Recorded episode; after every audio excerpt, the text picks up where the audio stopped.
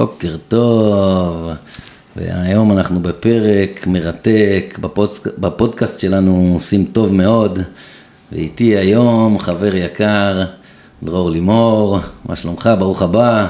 בוקר טוב, תודה רבה, כיף להיות פה, שנה חדשה, בוקר חדש. איזה תודה על ההזמנה. אורח מדרום אפריקה. Yes.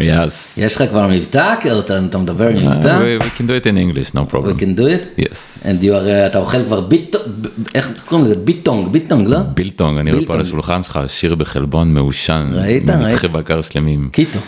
קיטו. כן, בהחלט. הכי טוב קיטו. כן, אוכלים את זה בדרום אפריקה באמת?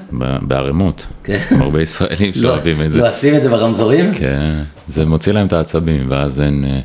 אין תקירות בפקקים. כן, יפה. אין תקירות בדרום אפריקה בכלל, לא? ששם זה ישר יורים. לא, יש, יש פשיעה, אבל צריך לדעת איפה, איפה לא להיות ואיפה זה, ואז זה בסדר.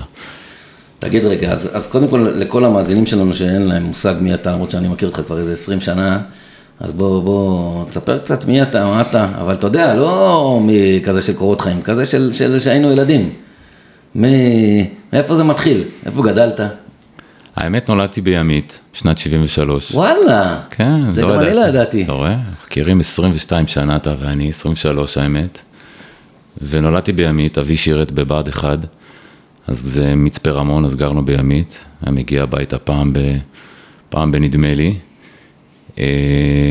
מ-שבעים ושלוש עד שבעים ותשע כמעט, קצת לפני הפינוי שצח ענק בעלה על הגגות, אז אני זוכר, עלינו על טנדר ונסענו עם... כל מיליוני הלירות פיצויים לווילה ברעננה, וילה, קוטג' דו משפחתי ברעננה. הגעתי לרעננה, ילד בן חמש שש, התחלתי את כל... לא היית באקט של הפינוי עצמו? לא, את זה ראינו רק אחר כך בטלוויזיה ובכל מיני סדרות, ואני זוכר היינו נוסעים כל שנה, בשנים הראשונות, היה מין נקודת תצפית כזאת בגזרת רפיח, בנתיב ה... העשרה, הנתיב הזה, כל מיני שהיינו, הרי המצרים הרסו, גילחו את כל הזה, והיה שם מנווה מדבר, היה כלום ושום דבר. עד היום אני לא יודע מה יש שם. אז עזבנו לפני כל ה... זה, אבי היה איש צבא, וביקשו מאיתנו להתפנות לפני כל הבלגן. גם קיבלו קצת יותר כסף לפני. אה, מי, ש... מי שיצא, כן, מי שהתפנה מי מרצון. מי שיצא מרצון, בדיוק. אוקיי. זהו, הגענו לרעננה. זה שונה להלאה, כאילו, אז, אז, אז גדלת, שהיית כאילו ממש קטן, גדלת במדבר על החולות ליד הים? שבעים ושלוש עד שבעים ותשע, הייתי בן שש, כן, אחותי נולדה שבעים ושמונה, חולות על הכביש, אין רכבים, אין זה, הם מסתובבים עם כמו עגלות כאלה בקיבוץ, אמא שלי הייתה לוקחת אותי, אופניים, קיוסק, מקולת, משהו מטורף, כאילו באמת נווה מדבר, תקלים, ים, דיונות שאתה גולש עליהם. וואו. כן, אז לא היו טרקטורונים כמו שאתה אוהב, אבל כן, זה... ואז, היית... הגעת, ואז הגעתם לרעננה, זה שונה מאוד רעננה, היית, רעננה הייתה שונה אז או הייתה עוד כפרית כזאת ב-שבעים ושמונה, שבעים ותשע, זה רעננה עוד הייתה גם כן כפר קטן, לא? רעננה הייתה אז פרדסים, קנינו... מין זכות כזאת לאיזה בית שהתחילו לבנות אותו, אז גרנו בסחירות במקביל, ואז בעצם עברנו לזה, זה הייתה רעננה של אחוזה של רמזור אחד. Mm. היינו מכוונים זה, היינו אומרים ברמזור הראשון שמאלה, זה הבית. היום זה עשרים וכמה רמזורים. כן, ילדות, ילדות בכפר העירוני של רעננה, כל המסלול, בית ספר יסודי, תיכון, חטיבה, תיכון, אוסטרובסקי המיתולוגי שהיה רק אחד. וגדלת תחת אבא, אבא איש צבא? גדלתי תחת אימא, אבא היה מגיע לגיחות. אה, הוא היה בצבא? כן. איך זה לגדול ככה? זה מאתגר, זה משהו שמלווה אותי עד, עד עצם היום הזה. אני ילד של אימא. אבא היה עד גיל שתים עשרה שלוש עשרה שלי, הוא היה בצבא ואז הוא פרש ואז בעצם נכנס לחיים שלי. הייתי תלמיד קצת פרוע ומופרע, אז היו כל מיני קלשים עם, עם אבא בעולמות האלה של, ה, של הבית ספר. אם התלמיד הייתה... שהוא מדבר בפקודות ואתה רוצה לעשות מה שאתה רוצה? כן, סוג של... ציונים פחות טובים, חבר בברזלים, פחות מקדישים ללימודים, ושאתה מגיע הביתה, אז למה ככה ולמה ככה, והחינוך של אז פחות דומה לחינוך של היום, אז עם כל ה... גם, גם חינוך כל... של אז וגם אבא איש צבא. עם כל המשתמע, כן? איש צבא עם ערכים מאוד, מאוד ברורים, מאוד דואג לבית מבחינה שתהיה את הטלוויזיה הכי טובה והצבעונית וה... האוכל וה... והאוטו החדיש וה... והכל, פחות מבחינה רגשית, הרבה הרבה יותר מבחינה חומרית. אנחנו גם שני אחים, אני ואחותי, אז הבת זה בשביל האבא, הבת זה בשביל האבא, הבן זה בשביל האמא, אז אני, אני ילד שלי אמא עד היום. אוקיי. טוב. ואז, ואז, מה, תיכון, בזה, ב...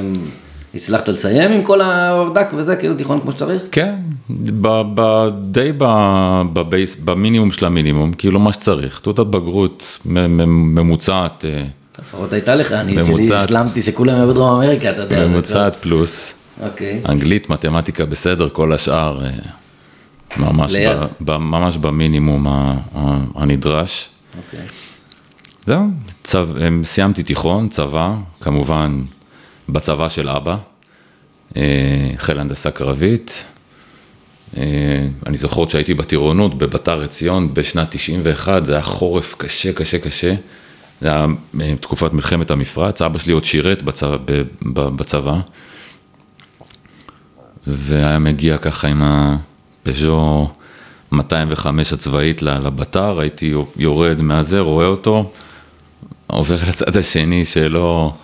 שלא יזהו, תמיד גם היה את הדיסטנס הזה שלא ידעו, שאבא הוא בת זה ושלא פה ושלא שם. פעם אחת זה גלש שהבינו שיש איזה... קשר. היו בזמנו שני גדודים, שש מאות ואחת ו-שש מאות וחמש. שש מאות וחמש היו הצפונים, רעננה, הרצליה וצפונה. שש מאות ואחת היו ה...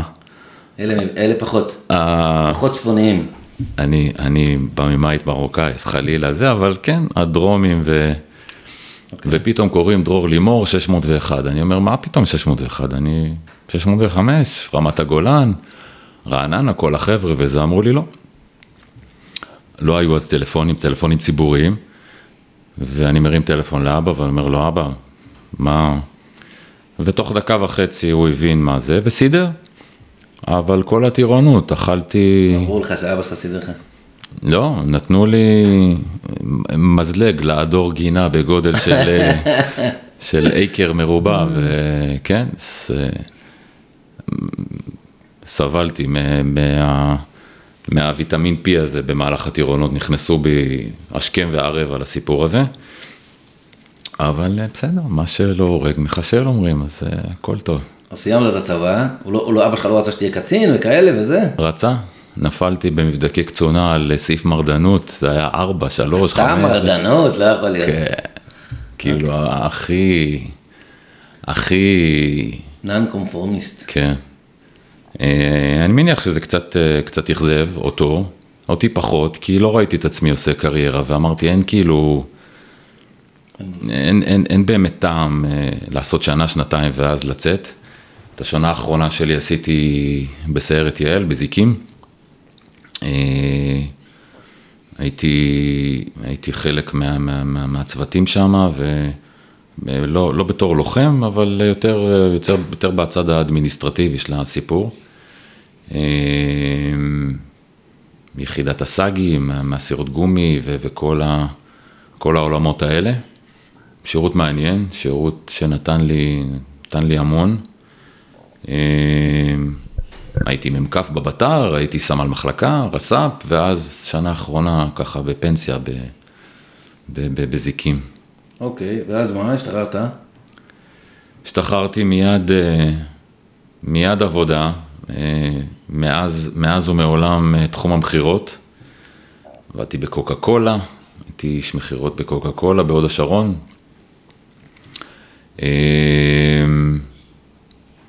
משם, משם התגלגלתי ל, ל, ל, ל, לעולם המחירות, אתה ואני הכרנו בשנת אלפיים, שנכנסתי לעולם התקשורת, יס, הטלוויזיה בלוויין, בקרוב. וזהו, תפקידי, תפקידי ניהול, ניהול מחירות ב, ב, בחברות תקשורת מובילות, יס, ברק. ובשנת אלפיים וארבע בעצם התחילה הרפתקה שהייתה אני עד היום, החיידק האפריקאי. נסעתי, קיבלתי הצעה לרילוקיישן, גם בעולם התקשורת, באפריקה. ובגיל, בשנת אלפיים וארבע, בגיל שלושים ואחת, מצאתי את עצמי בסוף העולם שמאלה, בליבריה, מדינה אחרי הפיכה צבאית, מדינה, עולם שלישי מינוס, ואני הקטן וה... מסתובב שם ובעצם עוזר להקים חברה סלולרית. נהנית מזה? כן, זה היה, הייתה חוויה, חוויה מעניינת. ממה נהנית? מהחלוציות? ממה? כי אתה יודע, להיות במדינה כזאת, זה קצת נותק מכל העולם. היינו חבורה של עשרה ישראלים שבעצם נסעו, נסעו יחד. אתה יודע, חשבתי שאני נשמע טוב בפודקאסט, עד שאתה הגעת, אז יש לך קול רדיופוני וזה, אני נשמע לעצמי כמו עורב. קריירה מבוזבזת. ממש. כן, אולי נעשה הסבת מקצוע. חלוציות ובעצם להקים משהו מסקרץ', תחום שמאוד עניין אותי, תחום הסלולר. צריך להבין ששנת אלפיים וארבע, לא, לא טלפונים חכמים, לא וואטסאפים, לא פייסבוק, לא אייפון, לא כלום ושום דבר, אתה בעצם מנותק מהעולם. ומדינת עולם שלישי. ומדינת עולם שלישי, אבל בסוף, בסוף, בסוף, זה כמובן התגמול מאוד, מאוד משך, שער הדולר היה, היה בסיאו, ובעצם הזדמנות טובה לבחור צעיר ל... ל, ל להרוויח כמו שצריך ולהתקיים כמו שצריך בחזרה בארץ. במקביל הכרתי את מי שלימים הייתה אשתי, וככה עברו להם שנתיים וחצי בליבריה, עד שחזרתי ארצה והתחתנתי ב-אלפיים ושש. הכרת אותה שם? לא, הכרתי אותה פה, יצאנו חצי שנה, ואז אמרתי לה שאני... נוסע. נוסע קצת. ואני מגיע פעם בחודשיים לארץ, לביקור של שבוע עשרה ימים, והיא ישבה וחיכתה, גרנו יחד, אז היא הייתה אצלי בדירה, ישבה וחיכתה, כל פעם שהייתי מגיע זה היה חלום, ושהייתי חוזר זה היה חלום בלהות, הייתה תקופה מאתגרת, ואחרי שנתיים וחצי החלטנו להתחתן, והחלטתי שאני חוזר ארצה, ו... עושה פאוזה להרפתקה הזאת, נולד בני הבכור יותם, והחלטתי שאני משתמש בכסף שחסכתי ופותח לעצמי איזה עסק קטן. נורא משך אותי עולם הנדל"ן, פתחתי זכיינות של רימקס, עוד השרון, כפר סבא, רעננה, היה לי משרד קטן, צוות של סוכנים, וזהו, משם התגלגלנו, נולדה ביתי השנייה, מאיה. הצליח הרימקס? היו שנים טובות. התחלה זה מאוד הצליח, לא? התחלה זה מאוד הצליח, אלפיים ושבע, שמונה, תשע היו שנים טובות, עשר, אחת עשרה פחות טובות, וב-אחת עשרה החלטתי שאני מתקפל ומוכר את הזכיינות. גם כי קצת מאסתי, זה היה קצת אחרי מחאת האוהלים, קצת משבר, חילופי שלטון, קצת פחות מצאתי את עצמי, ובמקביל חזר החיידק האפריקאי לקרקר סביב ה... אבל איך הייתה החוויה הזאת של עסק כאילו עצמאי ש... שכאילו נורא מצליח בהתחלה ואחר כך פתאום קורס עליך, או אני לא יודע מה... בסה, בסה, בסה רציני, תפס אותי במקום שלא הייתי מוכן. התחלנו מאוד בקטן במשרד... במשרד קטנטן בהוד השרון, ושתפסנו קצת תאוצה, אז, אז גם האגו קצת תפס מקום ש, שנתן לך איזשהו שיעור, ו, ולקחתי אותך עוד מקום, ושיפצתי, והשקעתי, ונכנסתי ל, למקומות של, של הוצאות כלכליות מאוד, מאוד כבדות, גייסתי עוד אנשים, עשיתי, עשיתי לא מעט טעויות, חשבתי שהעולם הזה הוא, הוא מי, מי יכול עליי בכלל. כולנו נופלים שם, זה לא, כל אחד שקצת מצליח לו, הוא, הוא, זה, בסוף הוא מתבלבל. זה לא, כאילו אני, אני שואל את עצמי, האמת שאני אחפש את הבן אדם, עוד לא ראיינתי אותו, עוד לא מצאתי אותו, אבל, אבל אני, אני מחפש את הבן אדם שהצליח לו בענק והוא לא התבלבל. שהוא כאילו זכר מאיפה הוא בא ולאן הוא הולך. אני לא מכיר את זה, אני יודע שכל פעם ש... כאילו, אם לא הייתי מקבל את כל הקביעות שקיבלתי עד היום, כנראה לא, לא הייתה לי את היכולת להתמודד עם הצלחה. זאת אומרת, כל פעם שהצליח לי, אז עלה לי, עלה לי זה אומר שבתפיסה האמונית שלי היום, כל פעם שעלה לי זה אומר שחשבתי שזה הכל ממני. זאת אומרת שאני הכי חכם, שאני הצלחתי, שאני הצלחתי, אתה יודע, בוא, עשיתי על ההוא סיבוב, דיברתי עם זה, עשיתי, זאת אומרת, שייכתי את כל ההצלחות אליי, ואז גם שזה לא מצליח, לקחתי על הגב שלי את כל הכישלונות, זה דבר מאוד מאוד מאוד קשה. אחד הדברים שגרמו לי לחזק את האמונה הרוחנית שלי, זה שהבנתי שאני לא מצליח לסחוב על הגב שלי את האחריות לכל מה שלא מצליח לי. זה, זה, זה היה גדול עליי. אבל בשביל שאני אוכל לוותר על ה... על ה... בעצם לא לקחת האחריות לכישלונות, הייתי חייב לוותר על הקרדיט על ההצלחות. זאת אומרת, הייתי חייב להבין שגם ההצלחות הן לא, לא בהכרח ממני. זאת אומרת, זה ברור שאני עושה פעולות ואני צריך להשתדל ולהתאמץ ולהיות מדויק במה שאני עושה, אבל ההצלחה, התוצאה, היא לא ממני. התוצאה לתפיסת עולמי היום היא רוחנית. זאת אומרת, היא החלטה של כוח גדול ממני, שהשפע הזה צריך לזרום דרכי, ואחר כך מה אני צריך לעשות איתו וכולי, נדבר על זה אולי בהמשך, אבל, אבל בסוף זה לא ממני. ואז כל, ה, כל הלחץ הזה הוא משתחרר.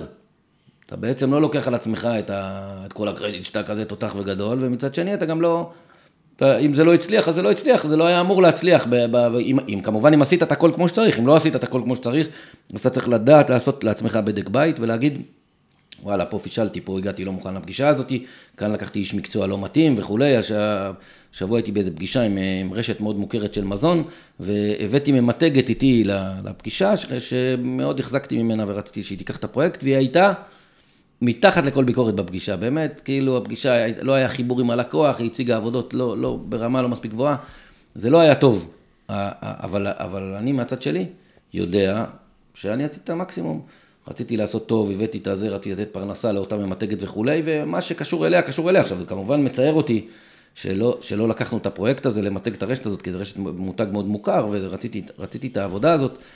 אבל בסוף, אני עשיתי את החלק שלי, הכי טוב שאני יכול לעשות. אין לי שמה נקיפות מצפון. מצד שני, למדתי שבפגישה הבאה אני כנראה יביא איש מקצוע אחר, כי היא לא מתאימה לרשתות כאלה גדולות. בזה היא לא יודעת, היא, היא נבלעת שם בתוכה, שהיא באה לשבת מול מישהו מאוד רציני.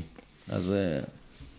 אני, אני מסכים, אני חייב להודות שבתקופה הזאת הייתי ילד בן שלושים וחמש שלושים ושש, בכלל לא דיברו אליי הדברים שאתה מדבר כרגע, לא הייתי מחובר לרוחניות ב- ב- ב- בשיט, יצרתי עסק מכלום ומכרתי בתים בהתחלה כמו לחמניות, בתים, דירות, היה לי צוות של שבעה, שמונה סוכנים שהייתי כל היום מסתובב איתם והיינו באמת עושים... עושים קסמים, ולקחתי את זה שאני הקוסם הראשי.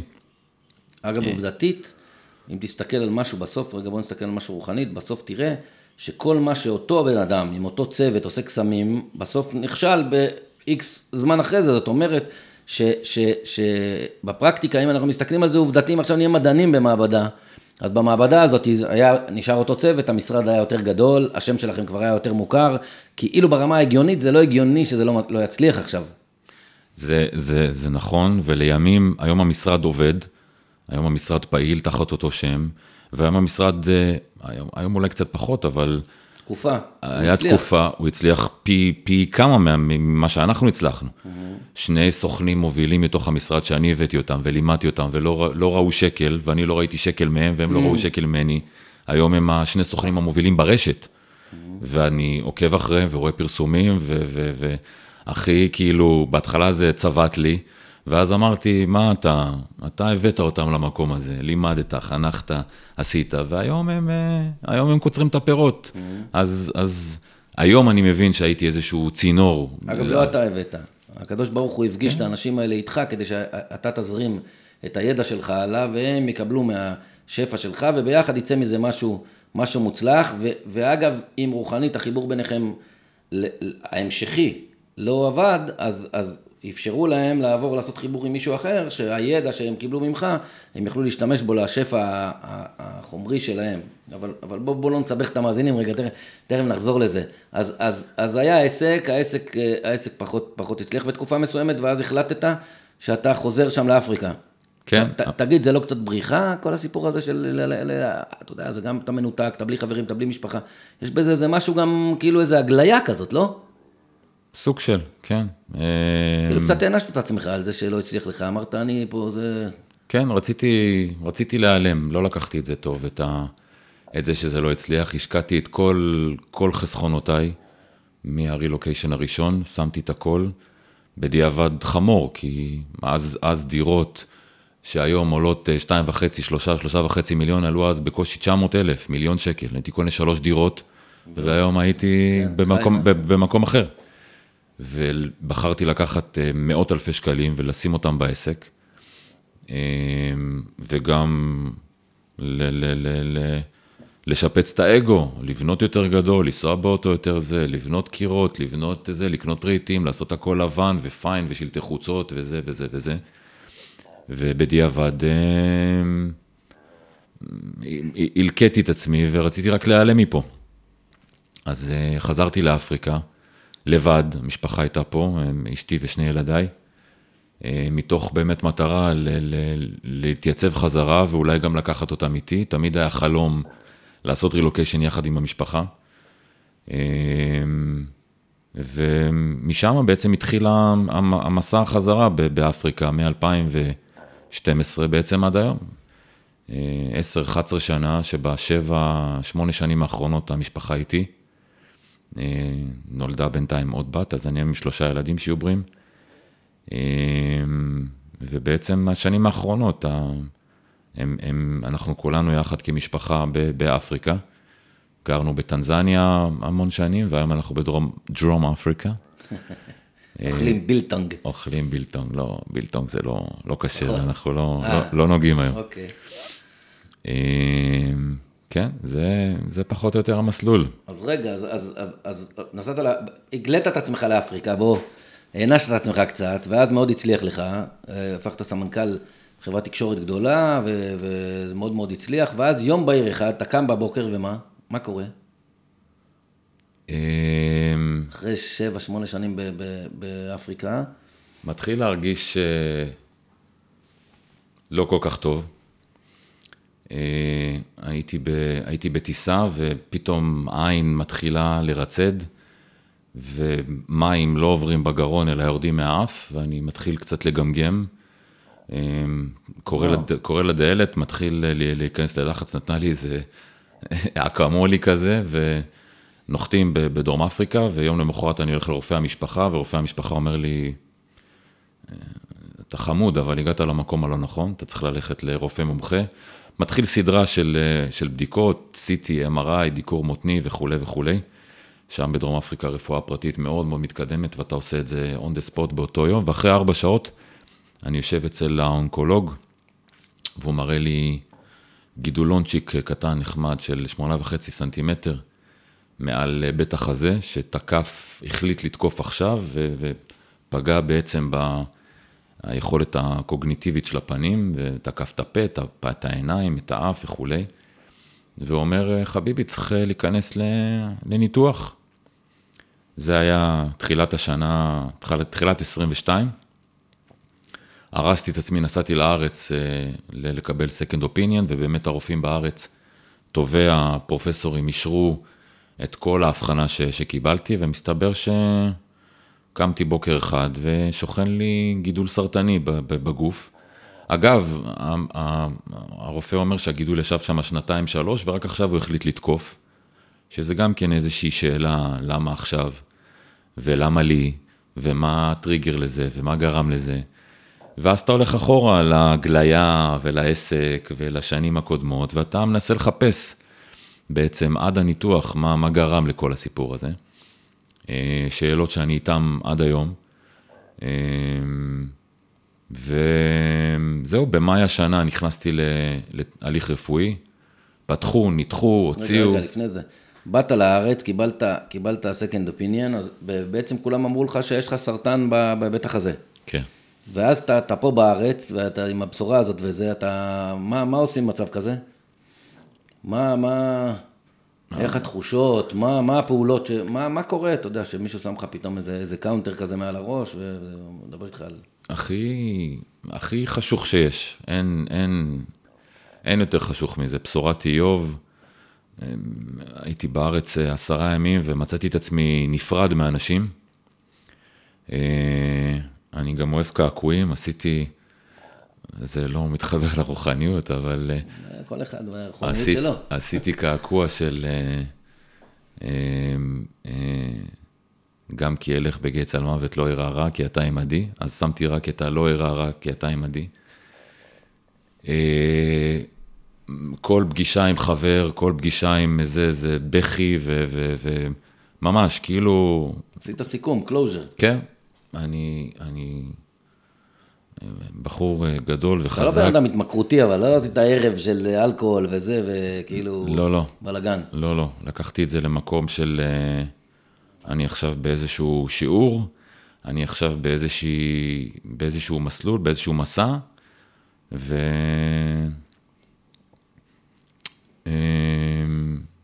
חושך, חושך מוחלט, ירד המסך. פחדת? מאוד. עד היום אני פוחד, זה לא, לא נגמר. כן. פחדתי מאוד, לא הבנתי, לא הבנתי מאיפה זה בא, לא ידעתי את גודל ה, את גודל הפחד. אתה גם, אתה גם סלע גדול ואיתן שמפרנס שלושה ילדים, שכולם, כולל, כולל אשתך, אשתי, נשענים עליי, ופתאום אתה, כאילו, איך, איך, איך קורה דבר כזה? גיל ארבעים ותשע. אתה לא יודע להיות חלש, אתה. לא, לצערי לא. עכשיו אני, עכשיו אני... אתה עובד על זה. עובד על זה, קבל שיעורים בלהיות חלש. כן, אחד הדברים, אחד, אחד ה... אני לא רוצה לעשות כל מיני פרשנויות קלישאתיות לכל מיני נושאים של מחלות, אבל אחד הדברים ש... הרי בסוף, תאים סרטניים יש לכל אחד בגוף גם ככה, גם שהוא לא חולה. אחד, אחד הדברים שבעצם מייצרים מוטציות, עושים, עושים, מפעילים כל מיני תאים בגוף, לא יודע, אני לא רוצה, אני לא רופא של שום דבר, ואני ניזון רק מכל מיני... אתה יודע, חומרים שאני מאזין להם, אני לא באמת, אין לי שום גושפנקה לכלום, אבל, אבל פיתחתי לעצמי איזו אמונה כזאת ש, ש, שהדחקה, שככל שאתה שומר דברים שלא יוצאים החוצה, אז הם בעצם מסתובבים בגוף ו, ועושים שמות לגוף שלנו, על זה שאנחנו כאילו מחזיקים פסון, אתה יודע, על זה שאנחנו כאילו סלע, אני שומע אותך, אתה אומר, אני סלע איתן, גם פודקאסט לא רואים אותך, אבל אתה גבוה, חזק, חתיך כזה וזה, כולך, זה עוד היית הרבה יותר שרירי לפני... כל, כל הסיפור הבריאותי שתכף נדבר על ההמשך שלו, אבל, אבל אה, אה, אה, זה שאנחנו מחזיקים פסון על כבצת, כבצת השרירים, מה שנקרא, אה, בעצם, בעצם אה, דוחף, אתה יודע, פעם שמעתי את הרב יובל אשרוב, שהוא גם לקוח שלנו, אה, מדבר על נושא של פריחות, אז הוא אומר ששמים משחה על פריחה, בעצם לא נותנים לרעלים שהפריחה הזאת אמורה לצאת החוצה, לצאת, ואז באמת המשחה פותרת את העניין הוויזואלי, אין לך נקודות אדומות על האור, אבל דחפת את הרעל חזרה לגוף, ואז הוא הופך להיות משהו חדש. והמשהו חדש הזה הוא לא רק בפריחות, הוא גם, ב, הוא גם ב, ב, בתחושות. תחושה שאתה לא מוציא אותה החוצה, היא בעצם מקננת בך. אני זוכר תקופות, אנחנו מאוד דומים בהרבה דברים, ואני זוכר תקופות ש, שחייתי בעולמות של, של מחירות ותחרות ו...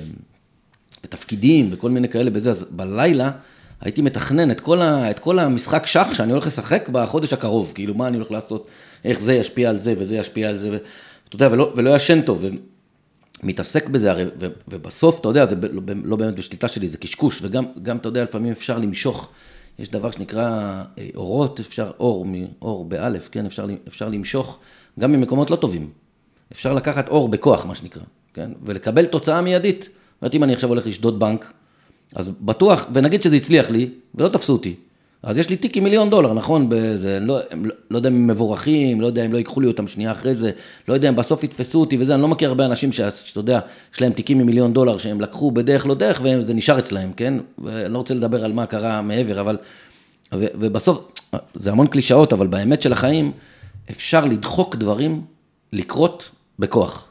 רק אין בהם את האור שלהם, אין בהם, אין בהם ברכה. והדחיקה הזאת היא גם עושה לנו, בנפש שלנו, איזה שם, כשאתה דוחק משהו, אתה יודע שדחקת אותו. אתה יודע שהוא לא meant to be, שאתה הזזת כדי שזה יקרה. ו... ואז אתה גם לא, לא שמח בזה. וכל הפעולה הזאת שקורית בתוך הגוף שלנו, אני מניח שהיא עושה פעולות שהן הפוך מאור. כי, כי אור, אגב, הוא, הוא גם, גם בריאותית, אור רוחני, הוא מנקה מעברים, מנקה דברים שתקועים לנו, ב, יש לנו מעברים של אור בגוף, ו, וברגע שהמערכת הרוחנית שלנו מתחילה לעבוד, היא בעצם מנקה אותם. דברים שאנחנו, ש... שאי אפשר לנקות אותם בשכל, אי אפשר בפעולה, הם רק, רק רוחנית יכולים להתנקות. אבל תכף בוא נדבר על, ה... בוא נדבר על ההמשך של הדבר הזה. אז, אז, אז באת לפה, קיבלת second opinion, רעדו לך הביצים, ובצדק, ואז חזרת, עשית, התחלת לעשות כל מיני קלוז'רים, כי אתה עובד לפי הספר, אז אתה הולך לפי הזה, לפי ההוראות, נפרד מכולם, ואז חזרת לאפריקה. זה מצחיק, דקה לפני שחזרתי לאפריקה, דיברתי על יובל השרוב, אז באמת איש, איש נדיר, שיצא לי הזכות לדבר איתו איזה שבע דקות בטלפון, זה גם היה חלק מה-second opinion, והוא אמר לי, זה, זה עולם ומלואו, ומי שקצת הקשיב לעין הבדולח ולכל ה, לכל השיעורים שלו, גורם מחלה ראשוני, גורם מחלה משני, שאנשים מתבלבלים, שהם חושבים שאם יש כאב ראש, או יש פריחה, או יש זה, כמו שאמרת, אז לוקחים את הכדור, אבל בעצם הכדור סותם, את, ולא נותן לגוף להירפא, והוא אמר, תשמע, אתה במצב ש... אם היית בא קודם, הייתי אומר לך שהגוף יכול לרפא את עצמו. טבעונות רדיקלית וכו' וכו' וכו'. נכון. אתה לא במצב הזה, והוא קרא קצת מה, מה, מה, מהדיאגנוזה, ואמר, לך תעשה את תהליך, ואז תיכנס לטבעונות, ובוא נדבר שוב, וזה באמת איש נדיר. כן, חוזרים, חוזר לדרום אפריקה, מחליט שאני עושה את התהליך שם. רפואה באמת מאוד מאוד מתקדמת, המנתח שלי היה איש יהודי יקר, בתי החולים ברמה מאוד גבוהה, דרום אפריקה למי שלא יודע, זה השוויץ של, של אפריקה, באמת מדינה מתפתחת ו, ו, ולא נופלת מהרבה מאוד ארצות בכל התחומים האלה. עולם הערבי, כן. כן. נכנס, נכנס לניתוח בתחילת מאי, פותחים, מוציאים, הכל, הכל נראה בסדר, מצטלם אפילו עם... פותחים, הוציאים, אתה מספר את זה כאילו הוציאו לך פרונקל, פתחו לך את בית החזה, והוציאו את הגידול שהיה לך בבית החזה של התשעה סנטימטר, בעצם ניקו את כל הסיפור הזה, וסגרו? סגרו, עשו פנס כזה מתחילת בית החזה עד אמצע... ריצ'רץ', שאתה יכול להיות עבריין. עד אמצע הבטן, מלא קליפסים. ואז מה? ותמונת הניצחון, thumbs up כזה, וכל החוטים. נגמר הפרוצדורה. נגמר הפרוצדורה, ואז אחרי יומיים, שאני עדיין בטיפול נמרץ, באים ואומרים, שלחנו לביופסיה, זה בשלב קצת יותר מתקדם ממה שחשבנו, וזה גם פעלש קצת לאזור הריאה, ואנחנו צריכים להקריב איזשהו עצב, על מנת לסדר את כל הדיאפרגמה שם וכולי, וצריכים להיכנס שוב. ואתה בעירות, אתה יודע, זאת אומרת, אומרים לך את זה, לא למשפחה. כן, אומרים לי את זה. משפחה לא, זה אשתי רק הייתה שם, ילדיי היו בבית. כן, לא משנה, משפחה. כן, כן. לא למלווה שלך, באים אליך, אומרים לך, תשמע, צריכים לפתוח עוד פעם. כן. אחרי שכבר גמרת את כל הפרוצדורה. כן. נכנסים ליומיים, שלושה אחרי זה, נכנסים להליך שוב פעם, פותחים, ואחרי שעה, שעתיים של הליך, אני מאבד... מאבד הכרה, מאבד דופק, לחץ דם יורד, והרופאים בעצם נאלצים להפסיק את התהליך, ולהרדים ולהנשים אותי, לחבר אותי למכונה, ו-to put me to sleep, מה שנקרא, ואני בעצם uh, מתחיל בריחוף, לא, לא יוצא מהניתוח, יוצא במיטה מחובר למכונת הנשמה, ושבועיים, שש עשרה יום, אני בעצם מנותק מהעולם, עד היום אגב, חסרים לי כל מיני חלקים בפאזל של מה בדיוק היה שם, וכל פעם אשתי וחברים שהיו שותפים משלימים לי את הפאזל הזה.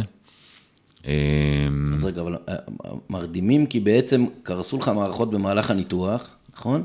ובעצם, מה, מה, למה הם מחכים? הפרוטוקול מרדים... אומר שהם לא יכולים להמשיך בניתוח ב- ב- במצב כזה, והם חייבים לתת לגוף להתאושש. אוקיי. מלא סמים ומורפיום וכל ה, כל החבילה, ונותנים לגוף להתאושש. אני לא יכול לרשום, לנשום בכוחות עצמי. מחברים אותי למכונת הנשמה, יש לי פלומבה כזאת. אז רגע, אבל ההרדמה היא הרדמה, אה, אה, זאת אומרת, ברגע שאתה היית מורדם ומונשם, זה הרדמה כפויה. ברור. זה לא, לא נכנסת לקומה. לא, לא. הם, אני... הם הרדימו אותך כדי לראות שהגוף שלך מתאושש. כן. כשבעצם, אם הוא לא מתאושש, נגמר הסרט. נגמר. כמעט נגמר. אז, אז עכשיו, ה-שש עשרה יום האלה, זה, זה לא הם החליטו על שש עשרה יום, זה בעצם... זה הזמן שלקח לגוף להתאושש? מתי? אין, אין, אין בעצם החלטה כמה זה... לא, מ- מתי מ- מחליטים להעיר אותך? אין להעיר אותי. זה... אז מה, תסביר. לא, זה... תסביר. אני קטונתי בכלל מ- מ- מלהבין מה, מה היה שם. זה, זה, זה blackout שאני לא, עד היום, לא, לא מצליח להבין אותו עד הסוף. יש לך אבל איזשהם זיכרונות מהדבר הזה? יש, יש. כשהיית, כשהיית מורדם? כן, יש מלאכים שעפו בשמיים. יש חברים שלא איתנו בעולם הזה, שנגלו לעיניי. פגשת אותם ממש? כן. הקולגות שלי או הבוסים שלי מהעבודה, פתאום אני רואה אותם בשורה, מסתכלים עליי, והייתי בטוח שהם שם לצידי. שהם בבית חולים. כן. וגם אני זוכר איזשהו... איזשהו מפגש עם בורא עולם, כאילו עוד פעם מי אני בכלל שזה, אבל יש לי איזושהי דמות בוויז'ן של מישהו שמדבר איתי, ואומר לי שאני אני פה מסיבה, ואני צריך להקשיב. לכל, ואני צריך לכל, לקחת... לכל מי שחושב שיושב מולי איזה רוחניק אחד שעושה ויפסנות ב, ב, ב, בישיבה מזרחית על הערים, יושב מולי אחד, יש לו, הוא, הקמטים בחולצה שלו, הם מסודרים לפי, ה, כמו שעושים, כמו החנויות בזה, הוא כל החיים שלו הולך עם עניבות כזה מתוקתק של הבן אדם הכי, הכי לא שרואלי שאתם יכולים לדמיין, אז שאם מישהו שומע פה כל מיני, אומר בוא נה, הגיע לפה איזה, איזה מדומיין, אז זה בדיוק, בדיוק, לא הבן אדם, לכן אגב, לכן אגב נפגשנו להקליט את הפרק הזה, כי בעצם... יש פה מישהו שהוא הוא, הוא, הוא הכי שכלי, דידקטי שיש, ופתאום יום בעיר אחד הוא חווה איזו חוויה, שאנחנו שומעים עליה עכשיו, ש, שבאמת זה מרתק להבין, מה, מה, איך, איך כאילו פתאום מקבלים את ה... מה זה הדבר הזה? כן. אז אתה אומר, אתה אומר פגשת דמות שדיברה איתך? כן. דמות ש... אלוקית. כן. ומה כן. מה היא אמרה? אתה לא יכול לספר? יכול... תן לנו נקודות, לא אמרה לך, אתה לא בסדר שאתה לא מדבר איפה להשתך. יכול לתת highlights.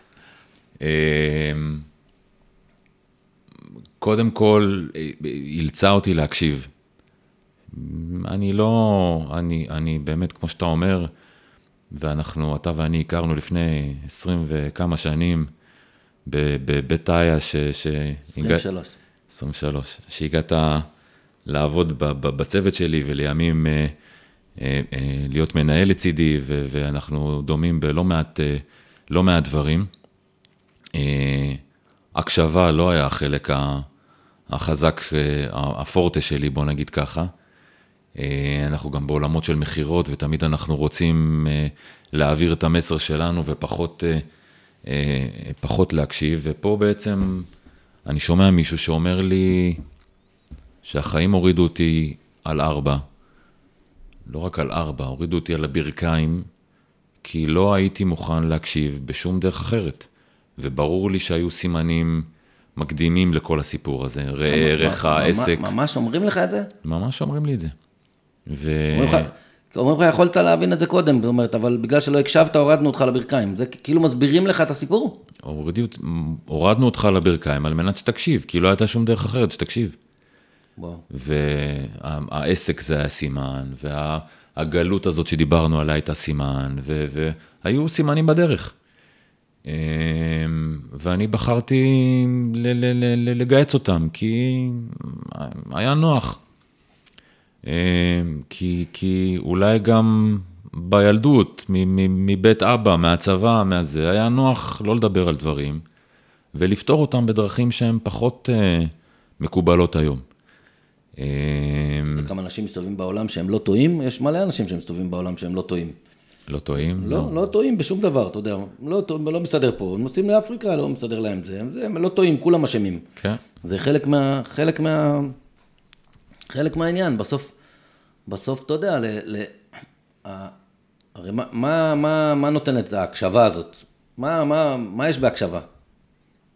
היא בעצם מאפשרת לנו ל, ל, לקבל מידע מאחרים ש, שאומר לנו ש, שאנחנו בעצם לא ידענו אותו קודם. אתה מקשיב למישהו ולמדת ממנו משהו. בעצם לא ידעת את זה. עכשיו מישהו אה, הוא זכוח, אז הוא לא, הוא לא יכול ללמוד מאף אחד. נכון. אין לו שום, שום דבר לקבל מאף אחד. אה, אה, הרבה פעמים אנחנו גם אה, לא מוכנים ללמוד ממי שלא דומה לנו. הוא לא מרוויח כמונו, הוא נראה כמונו, הוא גר באזורים ה- ה- הרלוונטיים. אם הוא, לא, אם הוא בגדוד שש מאות ואחת ולא ב-שש מאות וחמש, אנחנו לא, לא, לא מקשיבים לו. כי הוא לא, הוא לא ראוי שיקשיבו לו. ודווקא אני מגלה את זה בשנים האחרונות, שהרבה אנשים שחשבתי ש, שאין לי שום דבר ללמוד מהם, לימדו אותי את השיעורים הכי גדולים בעולם. זה... אגב, הפודקאסט הזה הוא מפתיע אותי כל פעם מחדש, אתה יודע, אני, אנחנו מקליטים, מה שיוצא יוצא, לא תמיד, אתה יודע, זה לא תוכנית שמישהו ביים אותה, ומחכים שיהיה בדיוק אחוז רייטינג מסוים, ורק אז משדרים אותה, זה אנחנו שולחים לעולם את המסר שלנו, את, ה, את מה שיש לנו לומר, וזה מתחבר לכל בן אדם, שזה מתחבר אליו, לא לכולם זה מתחבר, אגב, אני בטוח שיש מלא כאלה שאומרים פה, בן אדם נהיה לי עכשיו פודקאסטר, מה, מה, מה הוא רוצה? בסדר, שלהם. אבל מי שזה מתחבר אליו, כל אחד מתחבר ממקום אחר. אתה יודע, אנחנו, יש אחד שאומר, בוא נה, אני עכשיו, נגיד, שומע את זה, ואני אומר, בוא נה, יש, יש מלא סימנים שאתה צריך לשים לב אליהם, שיזהר להתעלם מהם, כי שלא אף אחד להוריד אותך בסוף על הברכיים. זה, יש, יש לזה, אתה יודע, זה, כל אחד מתחבר למשהו אחר. כן, זה, זה באמת הסוג של המסר, או, או, או הסיבה ש, שבגללה... רגע, מה אתה מסכם לי? שנייה. אני פה, אם אפשר... אז אמרו לך שאתה לא מקשיב, מה עוד אמרו? שצריך לסדר את הדברים בזוגיות, דברים בבית, שצריך... אני לא רוצה להגיד להיות יותר רוחני, או להטיף, או זה באמת, זה דבר מאוד מאוד אישי. אבל סתם לדוגמה, אנחנו גרים בדרום אפריקה, אז אנחנו לא גרים ליד הקהילה. בחרנו לחיות במקום קצת יותר פנסי שמנסי כזה, ולהיות איזה, ופתאום אמרו, פתאום אתה שומע, שאולי, שאולי צריך לשנות, אולי צריך להתקרב יותר, אולי צריך, יש אנשים ש, שיכולים לעזור, יש אנשים ש... ש, שבמעבר הזה זימנו לך, ואתה אתה בכלל לא מתוודע אליהם. החלטת שאתה רוצה להיות פה, ושהילדים ילכו לבית ספר אמריקאי, ושזה ושזה ושזה, ופתאום, אומר לך, רגע, עצור, יכול להיות שנדרש פה איזשהו שינוי. כי היית במדינה שאין בה יהודים, ופתאום הגעת למדינה עם עשרות אלפי, קהילה יהודית, שגרירות, אל על, כל, כל חצי ישראל שם. אז, אז, אז למה באת לפה אם אתה לא רוצה להיות חלק מזה? אם כבר הגליה עד הסוף. כן. לא, זה כבר אחרי הגליה, עברנו את עולם ההגליות. לא, כבר אתה יודע. כן. אם אתה כבר דרום אפריקאי, אז זה דרום אפריקאי, לא. זהו, ואלה היו עיקר הדברים שזה, ועוד משהו זה ש... תראה, אני באמת רחוק בכלל מלהיות מישהו שיכול ללמד משהו על דת ועל רוחניות, ובאמת קטונתי. אבל אני זוכר במפורש שם, שנאמר לי שמה אתה יכול לקחת על עצמך, על מנת שתחזור בן אדם יותר טוב. זה, זה, זה בגדול. Oh. והחלטתי שאני, שאני לוקח על עצמי כמה דברים. בזוגיות, במשפחה, וגם אני לעצמי. החלטתי שאני... רוצה יותר להתקרב לדת, לעשות קידוש בשבת, לנסות לקחת על עצמי לשמור את השבת, ללכת לבית כנסת, ל- ל- לתת ל- ל- לילדים שלי ולמשפחה שלי את, ה- את המקום השקט הזה יותר, את המקום להבין שאנחנו באמת כלום ושום דבר בעולם הזה.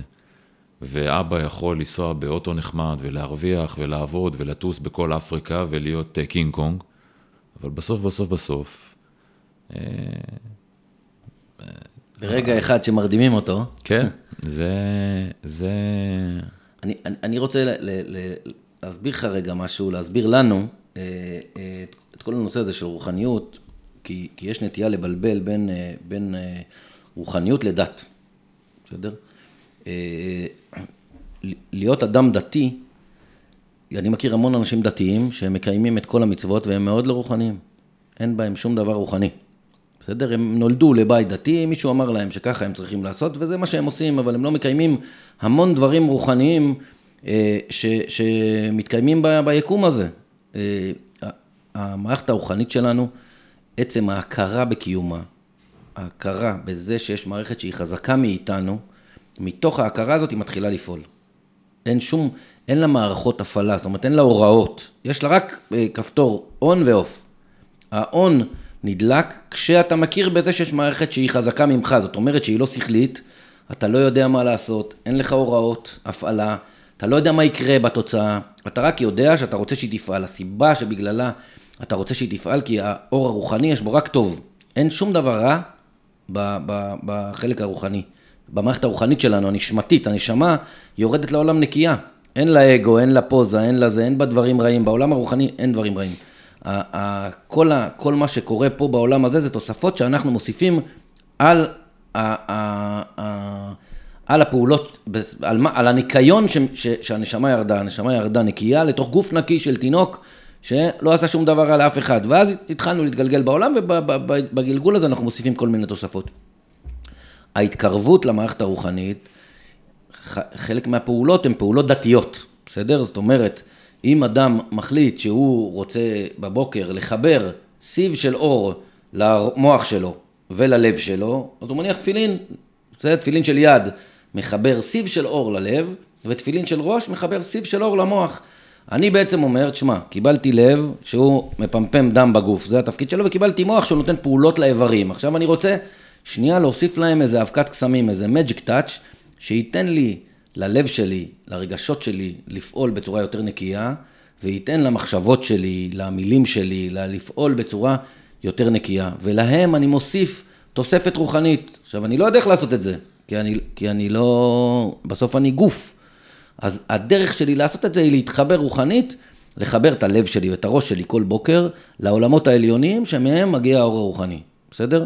אם אני מחליט לשמור שבת, עכשיו זה לא, חלילה וחס, שלא אף אחד לא יחשוב שאנחנו פה, איזה פודקאסט של אמנו ניצחק, שאנחנו עכשיו מחזירים את כולם בתשובה, זה לא המטרה. אני רק משתף מדברים שקרו לי בחיים שלי.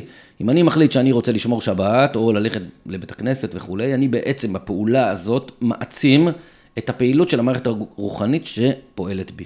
ככל שאני מעצים את אותה מערכת רוחנית, כך הפעולות שאני עושה, הפיזיות, הן הופכות להיות יותר מחוברות, יותר מזוקקות, יותר נכונות לאותה סיטואציה אל מול אותו בן אדם שאני יושב מולו. נגיד, אני היום בבוקר התפללתי על הפודקאסט הזה. אמרתי, אני רוצה שבפודקאסט הזה, במפגש בינינו, אנחנו לא נספר מי אני ומה אני וזה, אלא שאנחנו נצליח להוציא מפה איזשהו מסר למישהו שיושב בבית עכשיו ושומע משהו ואומר, בוא נעלה, לא חשבתי על זה, באמת זה, אני צריך לעשות פה איזושהי פעולה, פה אני צריך... להתחבר יותר לעצמי, פה אני צריך לשמור יותר על הבריאות שלי, פה אני לא יודע, כל אחד, מה שאני, אני באמת לא, לא עסוק ב, ב, לדחוף לאנשים את התוכן, כל אחד שיתחבר לאן שזה, שזה לוקח אותו, אבל בסוף, אני גם לא באמת יודע, בבוקר שאני מתחיל, למרות שאני מתכנן, מה אני הולך לשאול וכו', אני לא באמת יודע לאן הפרק הזה ייקח, הוא לוקח, לאן שהוא לוקח, ו... ו... לפעמים זה מצליח יותר, לפעמים זה מצליח פחות, לפעמים מתחברים לזה יותר אנשים, לפעמים אנשים, אתה יודע, עפים באוויר מכל מיני מסרים ש... שעלו פה, אחלה, זה לא, זה, אותי זה לא מעניין, באמת, זה, זה, את הגוף שלי זה מעניין, אני רוצה שימחאו כפיים ויגידו שזה היה מעולה וזה, אבל, אבל באמת, באמת, של, בטופ של זה, זה לא, זה לא באמת מעניין אותי, מעניין אותי מה, אם מספיק שאחד יתחבר פה למשהו טוב, עשינו את שלנו. זו גם הסיבה שאני פה. אני עוד שמונה שעות בנתב"ג, ממריא חזרה לדרום אפריקה. לדרום אפריקה, וניסינו לעשות את זה כמה פעמים, ופחות הצליח. והיה לי מאוד מאוד מאוד חשוב, באמת, לא, זה, זה, זה רחוק מהיומיום שלי, זה רחוק מהמקצוע שלי, זה, זה משהו שמאוד מעניין אותי ומרתק אותי, ואם בן אדם אחד מה, מה, מאות רבות של, או אלפים של מאזינים שיש לך בפודקאסים הקודמים ששמעתי אותם, יצליח להתחבר ולקחת עם פה משהו, אשריך ו, ו, ו, ו, זכיתי באמת ל- ל- ל- ל- להיות חלק מזה, וזה, זו באמת ה, זו באמת המטרה. ולא רק ה, לא רק ה, ה, המקום הרוחני, זה נפשי, וזה פיזי, וזה עולם, עולם מלא שפתאום, פתאום נגלה, כי אתה מתעורר, ואתה... רגע, רגע, כבר התעוררת? שנייה, אנחנו עוד בזה. שש עשרה, היית שש עשרה יום מורדם ומונשם, אני רק אספר למאזינים, כי אני מכיר את זה מהצד השני של, ה, של הסיפור. יום אחד אני מקבל טלפון מאשתך, שאומרת לי, תשמע, אני רק עכשיו הצלחתי לפרוץ את הטלפון של דרור, ו... ושתדע שהוא מורדם ומונשם, ולא יודעים מה יהיה איתו, ואם הוא בכלל יתעורר, הוא בין חיים למוות, אני פה לבד, אני לא יודעת מה לעשות, ואני חייבת עזרה. אמרתי, מה צריך? לעלות על מטוס, לבוא לדרום אפריקה? היא אומרת, לא, לא, לא, עזרה רוחנית, אני, אני חייבים להתפלל עליו, הוא, הוא, הרופאים פה אומרים שלא בטוח שהוא מתעורר, ואנחנו חייבים לזה, ואז אה, העליתי פוסט, באמת ככה מהלב, שאמרת, זה דרור, הוא חבר שלי, והוא עכשיו בין חיים למוות, ו, וצריכים להתפלל עליו, וזה קיבל אלפים של, של, של תגובות, ומאות מאות שיתופים וכו', ופשוט כאילו, עם ישראל, המשפחה המורחבת, המכרים שלך, זה, כל אלה שברחת מהם לדרום אפריקה, או לזה, כולם התגייסו בבת אחת, אנשים שעבדו איתנו לפני עשרים שנה, ומי לא, וקראו לדעתי איזה מאתיים ספרי תהילים, אני לא יודע כמה, על הדבר הזה, והתפללו וכו', והנה, יום בהיר אחד, אתה מתעורר מכל הדבר הזה. מתעורר, קצת, קצת, זה קצת עניינים, כי היית מונשם ולא הצלחת להיגמל מהמכונת הנשמה, כמובן, אתה חייב להתמרד, גם, גם, גם את הצינור של הזה, רצית להוציא להם, ואז ירדים אותך עוד קצת, וזה, לא, לא, לא נעלה בפרטים, אבל אחרי, בעצם בסוף, הצליחו ל, ל, ל, לטפל בדבר הזה, ולהעיר אותך ולעשות עוד ניתוח אחד, נכון? ולהוציא את כל מה שהיה צריך, בעצם לסיים את הניתוח ש, שהפסיקו באמצע, אני, אני, רצת, רצת, רצתי נכ... מהר? רצת נכון ומהר, אתה אוהב לרוץ מהר. לא, אתה קח את הקצב שלך. לא, לא, אני, אני רוצה להתעכב רגע על הקטע של, ה, של התפילות ושל ה, באמת האנשים שנרתמו, שזה, זה, זה, זה, אין לי, זה יוצא דופן ברמות, ברמות שקשה לי בכלל לתאר. אני עוד פעם, יש לי, יש לי חור שחור מה, מהתקופה הזאת, וכל פעם אני מקבל עוד חתיכה מהפאזל. ופוגש עוד מישהו, ורואה עוד פוסט, ומקבל עוד אס-אמס, מאנשים באמת של שלושים, עשרים, עשר, חמש עשרה שנה אחורה, שאתה אומר כאילו איזה, איזה עוצמה. אתה יודע מה אני חושב, מה עלה לי ישר בדבר הזה? כשאתה נכשל, לא אתה דרור, כל אחד, אבל כשאתה נכשל, אתה מרגיש כאילו כולם נגדך, שאף אחד גם, גם אף אחד לא רוצה לראות אותך ולשמוע ממך וזה, ואתה רק רוצה לברוח. ובעצם, בעצם, זה מה שעשית.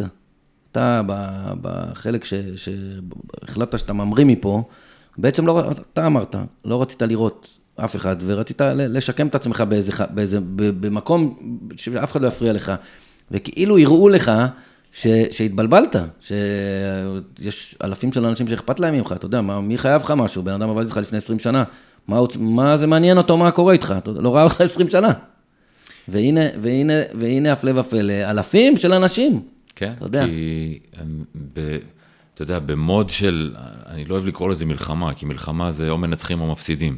זה לא באמת המלחמה. יש את האגודה למלחמה בסרטן.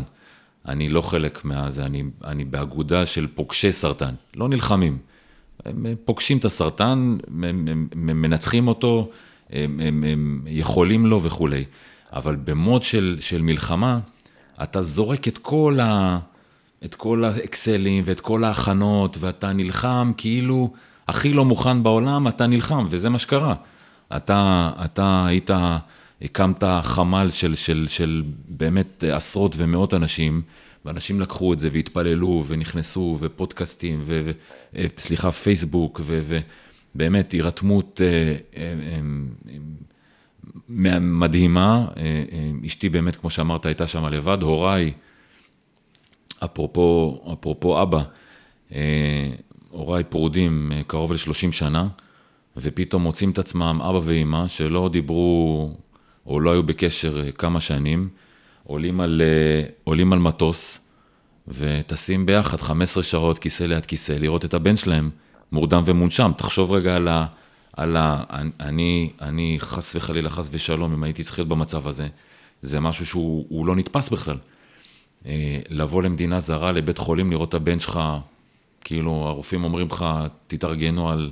על התסה ועל ארון ועל יאללה. כן, אבא שלך, אבא שלך לדעתי חשב שהוא חוזר, חוזר, מחזיר אותך בארון. אבא שלי, לזכותו אמר שהוא היה מאוד אופטימי, והוא ניסה... לא, בפרקטיקה, כאילו, אתה יודע, בזה שמישהו שהוא פרקטי, אתה יודע, הוא לא חושב על... אתה יודע, שאבא שלי, זיכרונו לברכה, חלה בסרטן, אז אני אמרתי לאח שלי, בואו נתחיל ללכת לעשות את זה. האח שלי אמר לי, נשמה, פתח גוגל, אנחנו היום ביוני, היה מרץ, בספטמבר, בחגים, הוא לא איתנו. אמרתי, תגיד, איך אתה יכול לנתח את זה ככה, בכזה... הוא אומר, תשמע, עזוב אותך מכל החלומות הוורודים האלה באיזה, בוא, יש פרקטיקה של המחלה הזאת, הוא יש לו איקס סרטן, דרגה ארבע, בלבלב, זה אחד אחר כך שישה חודשים, לא, לא, אין פה מה... זה, יש, יש כאילו אנשים עם, עם דר... שיש טראומה גדולה, יש שתי אסכולות, אחת היא יותר רומנטית, שהיא בעצם עושה והיא רוצה, ודברים רוחניים ותיקונים, וללכת לכל הרבנים, ולבדוק את כל הזה, ולבדוק את כל, את כל הרופאים, ויש אסכולה פרקטית. הוא אומר, תשמע, הנה הקאונטר, זה מה שזה, לא, לא, לא יודע מה יותר טוב, כי תח, תכלס הוא צדק, אח שלי בספטמבר, בחגים, אבא שלי באמת כבר לא היה איתנו, אבל הנה עובדה, יושב מולי מישהו, ש, שהפרקטיקה, לא, לא, הקאונטר שלו השתנה מהקצה אל הקצה, ווואלה, זה עבד כל הדבר הזה, כל ההירתמות הזאת של כולם. לגמרי. לגמרי, וזה, אין לי ספק שזה היה חלק גדול מאוד ב, ב, ב, בהתעוררות ובהחלמה, נקרא לזה ככה. הגוף שלי פיזית נתן באמת את כל מה שהיה לו, והיה לו לא מעט, חמש עשרה עד שש עשרה קילו פחות. וואו. אבל הנפש, אני חושב שבענק, הנפש פה... הנפש פה ניצחה, ובעצם אחרי שאני מתעורר ככה... מה, מה קורה? תספר לך מה קורה שאתה מתעורר. זה היה הראשון או השני ליוני, ערב שבועות, ערב של רוחניות מאוד מאוד גדולה. נכון. אני ישר מבקש, לא יכולתי כמובן לדבר, אני מכשירים בכל ה... וביקשתי דף ועט וביד רועדת, כדי שאני לא אשכח, אתה יודע, זה כמו שאתה מתעורר מחלום. כן. אני, אני כותב את הדברים שאמרתי לך קודם, ששמעתי שזה. כתבת מה שאמרו לך כאילו? כתבתי מה שאמרו לי, ו... יואו, זה קטע. לידי, כל הזמן במיטה היה העתיק של התהילים והתפילין, שאני מניח כל בוקר עוד מלפני הזה, שזה גם כן קטע, אתה שנים קם בבוקר, מניח תפילין, מתפלל, מודה אני, לפניך, מלחי וקיים. שחזרת בי נשמתי, בחמלה רבה אמונתך. כן. ואתה... אתה אומר, גם ככה הוא יחזיר לי, מה אני זה? זה כאילו לא, אתה יודע. לא, לא רק זה, אתה... אני לעצמי, היו, היו ימים שבתפילה עשיתי כי צריך, לא... אתה לא באמת מרגיש ש, שיחזירו בך נשמתך. כן. ופתאום אתה מתעורר, ואתה... בטח שיחזירו בך נשמתך, כי אחרת אתה דורך על ה... על... מוריד את הרגל מהמיטה, רגל ימין, ו... תודה, עוד לפני הזה, תודה בכלל שאתה קם בבוקר. וזה לא הסטיקר הזה של קמת בבוקר, כל השאר בונוס. זה, זה, אין לי, אין לי בכלל איך לתאר את זה. אתה פתאום מקבל פרספקטיבה אחרת, וביקשתי, הביאו לי דף ועט, וביד רועדת, בלי בכלל כוחות. אני כותב בכתב חרטומים את ה, את, את עיקרי הדברים ש, ש, שאמרו, ומצלם מסך, ועד היום זה איתי בתיק של ה... בתיק של התפילין, וגם, וגם כותב מה, מה, מה אני, מה אני מוכן לקחת על עצמי, על מנת... איך שאתה מתעורר בלי שאף אחד מדבר איתך? לא. ממה שאמרו לך למעלה, כן, כן, כן. בוא נעתה. איך, איך אני לוקח על עצמי, אנא אדוני, יושיעני נא, הצילני נא, אז מה אני לוקח על עצמי, על מנת שאני, שאני אעבור את זה כמו שצריך. אני לא מראה את הפתק הזה לאף אחד, עד היום דרך אגב לא הראיתי אותו לאף אחד. עכשיו אתה רק עושה חשק לראות אותו? לא, נדמה לי ששלחתי לך אותו. אתה אולי היחיד ששלחתי לך אותו. הוא איתי בכל מקום, והיום בראייה אחורה חצי שנה, התחלתי, התחלתי ל- ל- ל- לסמן, לעבוד לא, על זה. לא לסמן וי, אבל לעבוד על זה וליישם חלק מהדברים שרשומים שם. הדרך, הדרך באמת עוד, באמת עוד ארוכה. אז זה היה תחילת יוני, ואז התחיל בעצם תהליך שיקום, צינורות, ו- ומשלימים את התהליך ש- שהפסיקו אותו אז, ומנסים בעצם לגרום לי לנשום בכוחות עצמי ולהתנתק ממכונת ההנשמה, וזה קשה. והגוף חלש, ונכנסים לעוד פרוצדורה ועוד תהליך, ופותחים אותי בדיאפרגמה, ומאמצע הבטן עד אמצע הגב, יש לי ריצ'ה כזאת.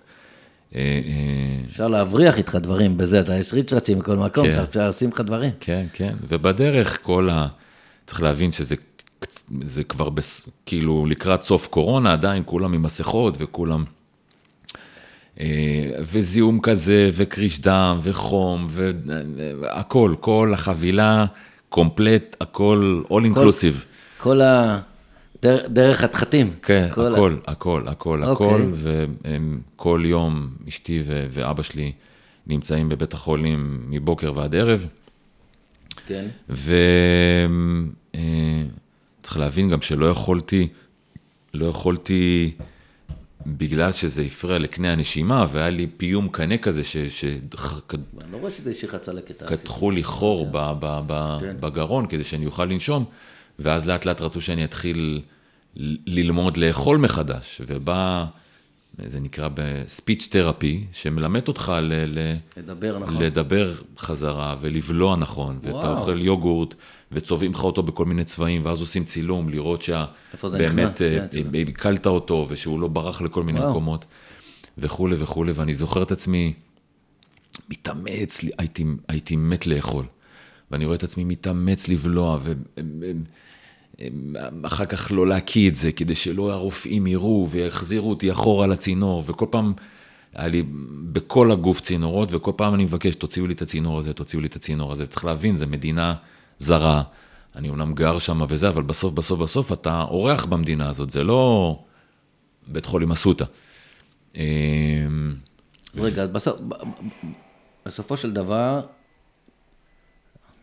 לא יודע מה אמרנו, אבל נפל פה כל החשמל, אז אל שאנחנו עובדים על צוללת גיבוי, תגיד רגע, ובעצם אחרי שכל הפרוצדורה הזאת, אתה מתאושש מהדבר הזה, ואז מה, איך עוזרים לחיים? בעצם, אתה יודע, אני, אני מבין שיש פה שיקום ארוך, שאתה עדיין במהלכו, לא? לא, אני היום ברוך השם סיימתי אותו. סוף יוני השתחררתי מהבית חולים, התחלתי נרוץ מהר, התחלתי טיפולי הקרנות, שבעה שבועות, לחסל את כל התאים הקטנים, ואם חלילה היו גרורות, טיפול תרופתי, טיפול תזונה, טיפול פסיכולוגי, כל הפיזיותרפיה, חזרה למכון כושר קצת. והיום? היום, ברוך השם, לפני חודש עשיתי פט-סי-טי אחרון, הגוף נקי, כבר לא תרופות, כבר אין, אין שום, שום הליך רפואי, אבל אני חזרה על, חזרה על הסוס, מחפשת, מחפשת דרכי חזרה ב, בעולם. איבדת את העבודה תוך כדי? איבדתי את העבודה, כן. לצערי, שוחררתי ממקום העבודה. בגלל, בגלל כל הפרוצדורות הרפואיות? בגלל זה שאתה לא, בעצם זה שנעלמת להם לחצי שנה. כן, לגמרי. אתה לפעמים חושב ש... אומרים באנגלית, don't expect life to be fair.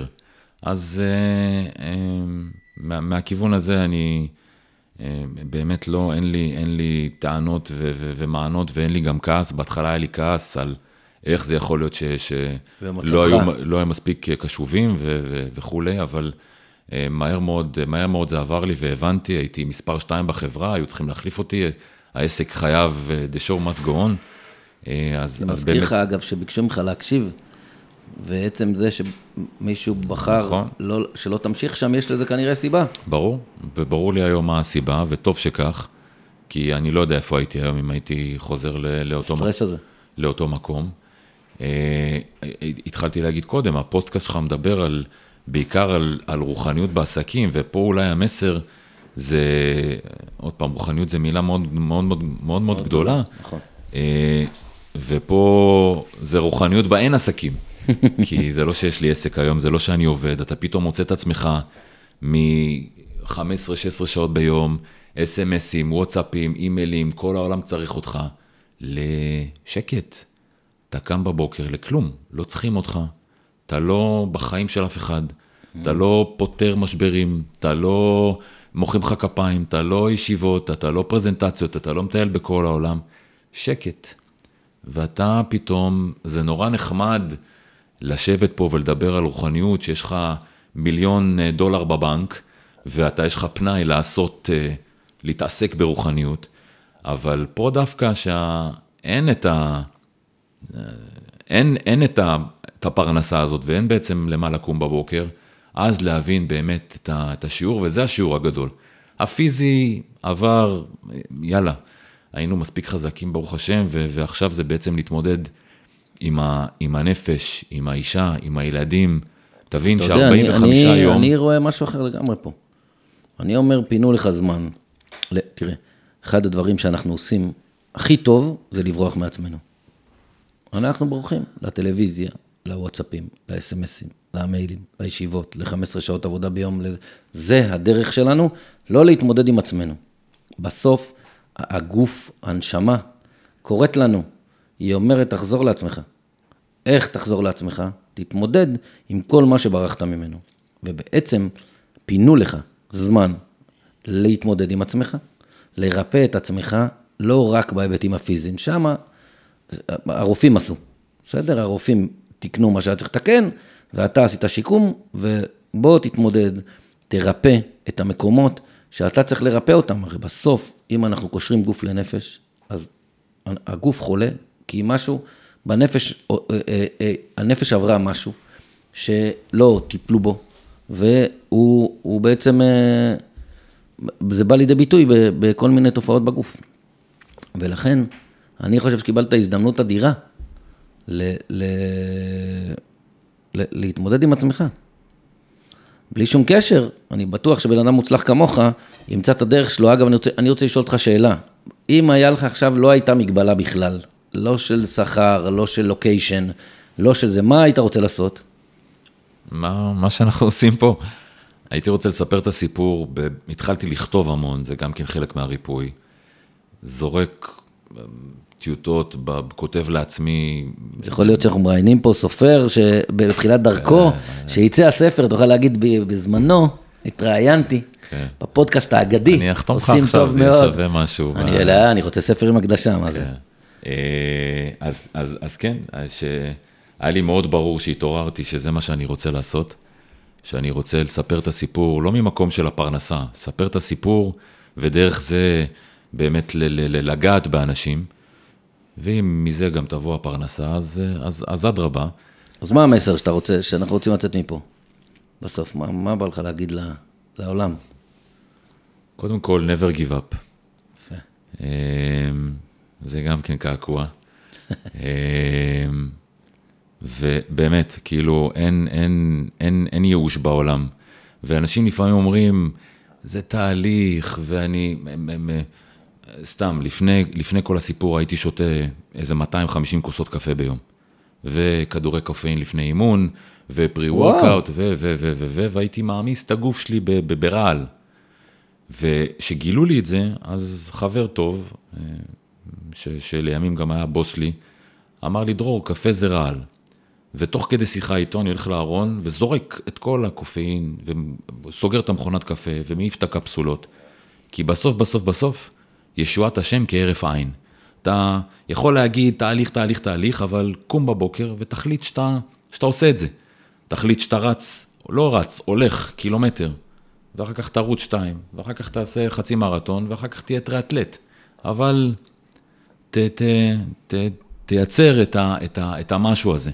ובבקרים שאין לך כוח לקום בבוקר, ואתה רק אתה והפוך, אז, אז אתה, אתה נזכר שהחיים הם באמת קצרים, ואתה נזכר שאין אין, אין, אין, אין באמת ודאות לכלום, אז, אז קום, קומו, ותעשו את הדברים האלה, כי באמת אין לזה, אין, אין, אין חזור בסיפור הזה. ואם, אם, אם מישהו יצליח לקחת עשירית מזה, אז אשרינו ש, ש, שניסינו לעשות, לעשות טוב. ו... אני בדרך כלל מסיים את הפרקים שלי עם זה שאני מבקש מה... מבין השיחה שלי, לקחת על עצמו או להחליט על איזשהו מעשה שהוא עושה למען הכלל. איזשהו מעשה טוב שהוא מחליט לעשות למען אחרים, לא למען עצמו. יש לך איזה אחד כזה בשלף שבא לך? כן, האמת ש... האמת שכן. חלק מה... חלק מהתובנות זה להיות יותר מחובר לקהילה היהודית איפה שאנחנו חיים. הבן שלי מתחיל ללמוד בבית ספר הזה, וכחלק משיחת הקבלה של הבן שלי לבית ספר, ביקשתי מהרב, שהוא מנהל לבית ספר, להרצות לתלמידים, כמובן, בחינם, ולהיות חלק מה... הם יוצאים פעם בשנה לאיזה מחנה, באים לארץ וכו'. ביקשתי להיות חלק קטן מהאוריינטציה הישראלית, היהודית, של הקהילה ושל הבית ספר, ולבוא ולספר את הסיפור, ובאמת אולי לקשר אותו לעולם של הצבא, ולעולם של החיים האמיתיים וכו'. זה משהו שבעזרת השם, כשנחזור, ניקח על עצמנו וננסה לעשות אותו הכי טוב שאפשר. יאללה, טוב, תודה רבה, דרור, שפינית מהזמן שלך דקה לפני שאתה עולה למטוס. תודה לך, לירון דרור. מאוד מעריך את זה, שמחתי לשוחח איתך כמו תמיד.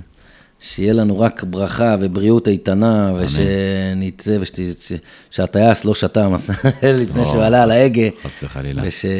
אמן ואמן. תחזרו לארץ כמה שתר מהר, שנוכל לראות אותך יותר. יאללה, ביי, תודה. ביי ביי.